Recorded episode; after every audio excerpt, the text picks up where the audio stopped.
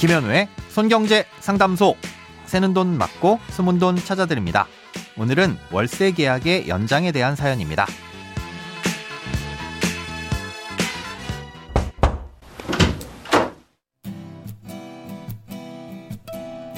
안녕하세요. 손경제 팟캐스트를 들으며 조금씩 경제 공부를 해나가고 있습니다. 내년 2월 말에 제가 살고 있는 월세집 계약이 만기가 됩니다. 아직 취업 준비 중이라 집 계약이 끝나기 전에 취업이 된다면 이 집에 더 있고 싶고 취업이 안 된다면 본가로 들어가려고 고민 중에 있습니다. 이전에 손경제 상담소에서 들은 바로는 묵시적 계약 갱신이라고 해서 계약이 만료되기까지 2개월에서 6개월 사이 집주인이 나가달라거나 계약 내용을 변경하자는 별도의 요청이 없으면 자동으로 계약이 갱신된다고 했었던 것 같습니다. 그렇다면 지금 상황에서 집주인에게 계약을 연장하고 싶다는 말을 따로 하지 않아도 되고 계약서도 다시 쓰지 않아도 되는 걸까요? 만약 아니라면 또 2년 단위로 계약을 해야 하는 건지, 그리고 나서 몇 개월만 지내고 이 집에서 나가는 것도 가능한지 궁금합니다. 오늘은 익명을 요청한 청취자님이 보내주신 사연입니다. 음, 간단히 정리부터 해드리자면 아, 일반적인 계약서를 새로 작성한 시점부터는 계약서에 명시된 계약 기간을 서로 간에 지켜야 하는 것이 원칙입니다. 다만 그 기간이 2년 미만이라고 하더라도 세입자가 요구할 경우 2년을 계약 기간으로 볼 수 있고요. 그런데 언제든 세입자가 원하면 계약 기간 도중에라도 나갈 수 있는 상황이 두 가지가 있습니다. 바로 묵시적 갱신으로 계약이 연장됐을 때와 계약 갱신 청구권을 썼을 때입니다.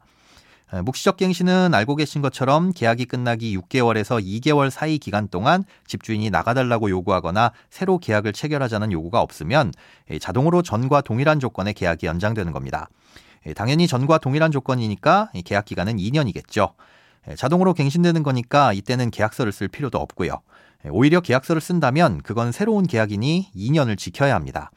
아, 계약갱신 청구권도 마찬가지입니다. 예, 최초 계약이든 연장된 계약이든 집주인이 계약 종료나 계약 내용의 변경을 요구하면 세입자는 그에 응하지 않고 2년을 더 살 수 있는 권리가 계약갱신 청구권입니다. 예, 몇몇 가지 특별한 사유들이 아니라면 집주인은 세입자의 계약 연장에 대한 요구를 들어줘야 하는데요. 단 이때 임대료는 5% 이내에서는 올려받을 수 있습니다. 예, 그런데 이렇게 묵시적 갱신이나 계약갱신 청구권으로 계약이 연장된 후에는 계약 기간이 2년이라고 하더라도 세입자가 나가겠다고 통지를 하면 3개월 후에는 보증금을 돌려줘야 합니다. 예, 세입자가 유리하죠. 예, 지금 사연자님은 취업 여부에 따라 내년 2월에 계약을 종료할 수도 있고 아니면 더 연장해서 살 수도 있는 상황인데요. 그렇다면 묵시적으로 계약을 연장한 후 상황에 따라 선택을 하면 됩니다. 대신 나가겠다고 통지한 후 3개월까지는 집을 비워놓든 어쨌든 월세는 계속 내셔야 하고 보증금도 3개월 후에 받을 수 있는 거고요. 아, 하지만 이와는 별개로 현재 상황을 집주인에게 미리 알려주는 것이 상호 간에 좋을 거라고 생각이 됩니다. 그래야 집주인도 상황에 따라 미리미리 대비를 할 수 있을 테니까요.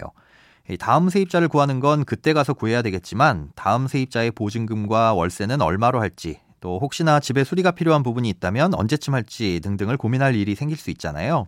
예, 그러니 집주인도 미리 준비를 할 수 있도록 어, 취업이 되면 2년 더 살 의향이 있는데 취업이 되지 않거나 다른 지역으로 취업이 되면 이사를 가야 할 수도 있다. 예, 그러니까 일단 이번 계약은 묵시적 갱신으로 넘어가고 취업 상황에 따라서 최대한 미리 말씀을 드릴 테니까 양해를 부탁드린다. 뭐 이런 식으로 말씀을 드리는 거죠. 뭐 만약 거절한다면 그땐 계약갱신 청구권을 써도 되니까 특별히 불리할 건 없습니다. 예, 그래도 좋은 게 좋은 거라고 이렇게 미리 사정을 얘기해 두면 나중에 다른 곳으로 이사를 간다고 얘기를 꺼낼 때도 껄끄럽진 않겠죠.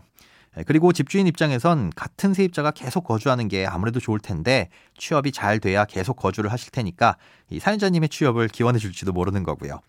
예, 사연 보내주셔서 감사드리고요. 모쪼록 문제없이 계약도 잘 처리하시고 취업도 잘 되시길 바랍니다. 돈에 관련된 어떤 고민이든 상관없습니다. imbc.com 손에 잡히는 경제 홈페이지로 들어오셔서 고민 상담 게시판에 사연 남겨주세요. 새는 돈 맞고 숨은 돈 찾아드리는 손경제 상담소. 내일 다시 만나요.